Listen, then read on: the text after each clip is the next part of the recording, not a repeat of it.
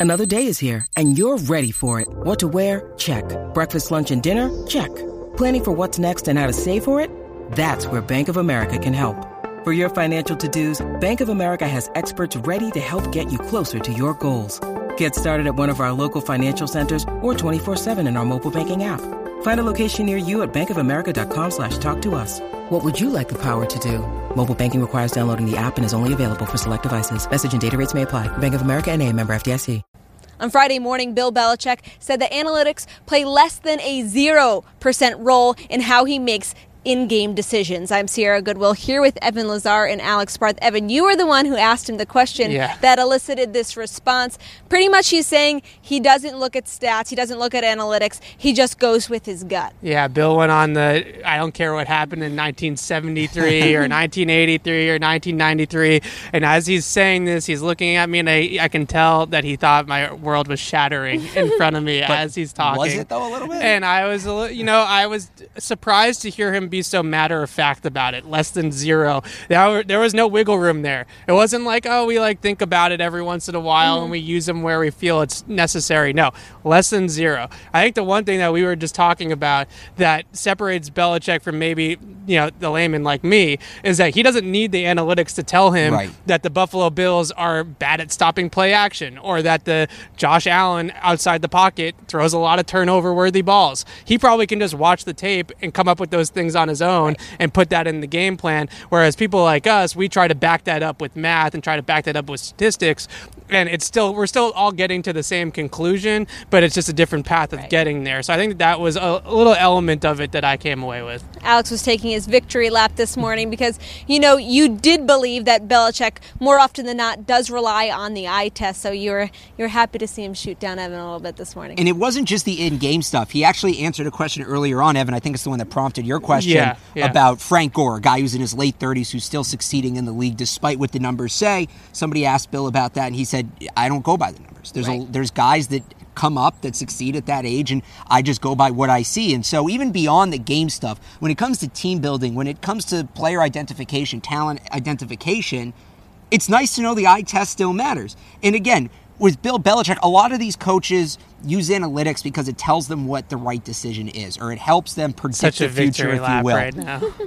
Bill Belichick is the best at this, and I don't think anybody's going to dispute that.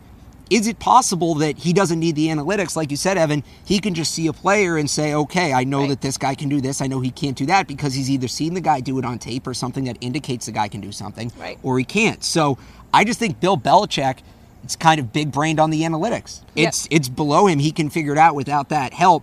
But again, big win for the eye test. It's an ongoing debate, eye Yep. test versus analytics, and I think you do need a little bit of both. But to have Bill Belichick in the team eye test corner, that's uh, you're not going to have a he bigger did win than that. he did say he likes math though. So Yeah, He did, yeah. he did make he sure to put that in paused and the then he looked at me and he's like, "But I do like math. I just want to say Yeah. that." I did ask Josh Stay in McDaniels. school, kids. Stay in school. Maybe a I did ask. Josh McDaniels this question last year, and he said, you know, the reason why I asked Belichick was because McDaniels said fourth down decisions, two point decisions, those are Bill, right? Right. I don't decide that. But what McDaniels did say is that they are cognizant of it in their play calling, and you see it with the numbers, like all the things that the analytics community supports, like play action on pass on uh, run downs, first and second down, throwing to the run running backs on early downs is an extension of the running game. but isn't some all of that those common ti- sense? Some of that might be common sense, Like but play there- action on running downs to me should be common sense. You Right. shouldn't need numbers to figure well, it the out. one of the more, but you would think that, but across the league, a lot of teams don't run play action on first down. They do traditional drop backs on first down,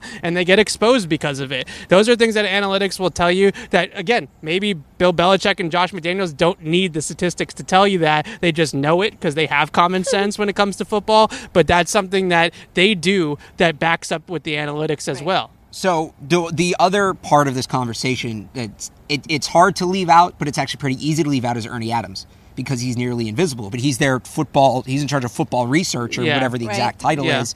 He probably I would guess that Ernie does use analytics. But Well, Ernie and- and uses that's analytics and gets it from. charting. So, like, Ernie will say, like, the Malcolm Butler interception, Right. right? And I know we're going on a huge rant right now. Yep. But the Malcolm Butler interception was Ernie said, more times than not, in this situation, this down and distance, they ran this play. right? Right. And he's radioing that down to Belichick, and he's saying they're going to run the slant pick play. Be ready for it. They came out in that formation, and Malcolm Butler was like, "I've practiced against this ten times this Right. week." But I think- that's kind of the side of it for Ernie Adams. maybe it's not but i like I agree with you, but that's not traditional analytics. I think maybe it's a version of Ernie Lytics. Yeah. And the reason that Belichick can say he doesn't use analytics is because Ernie does it all for him.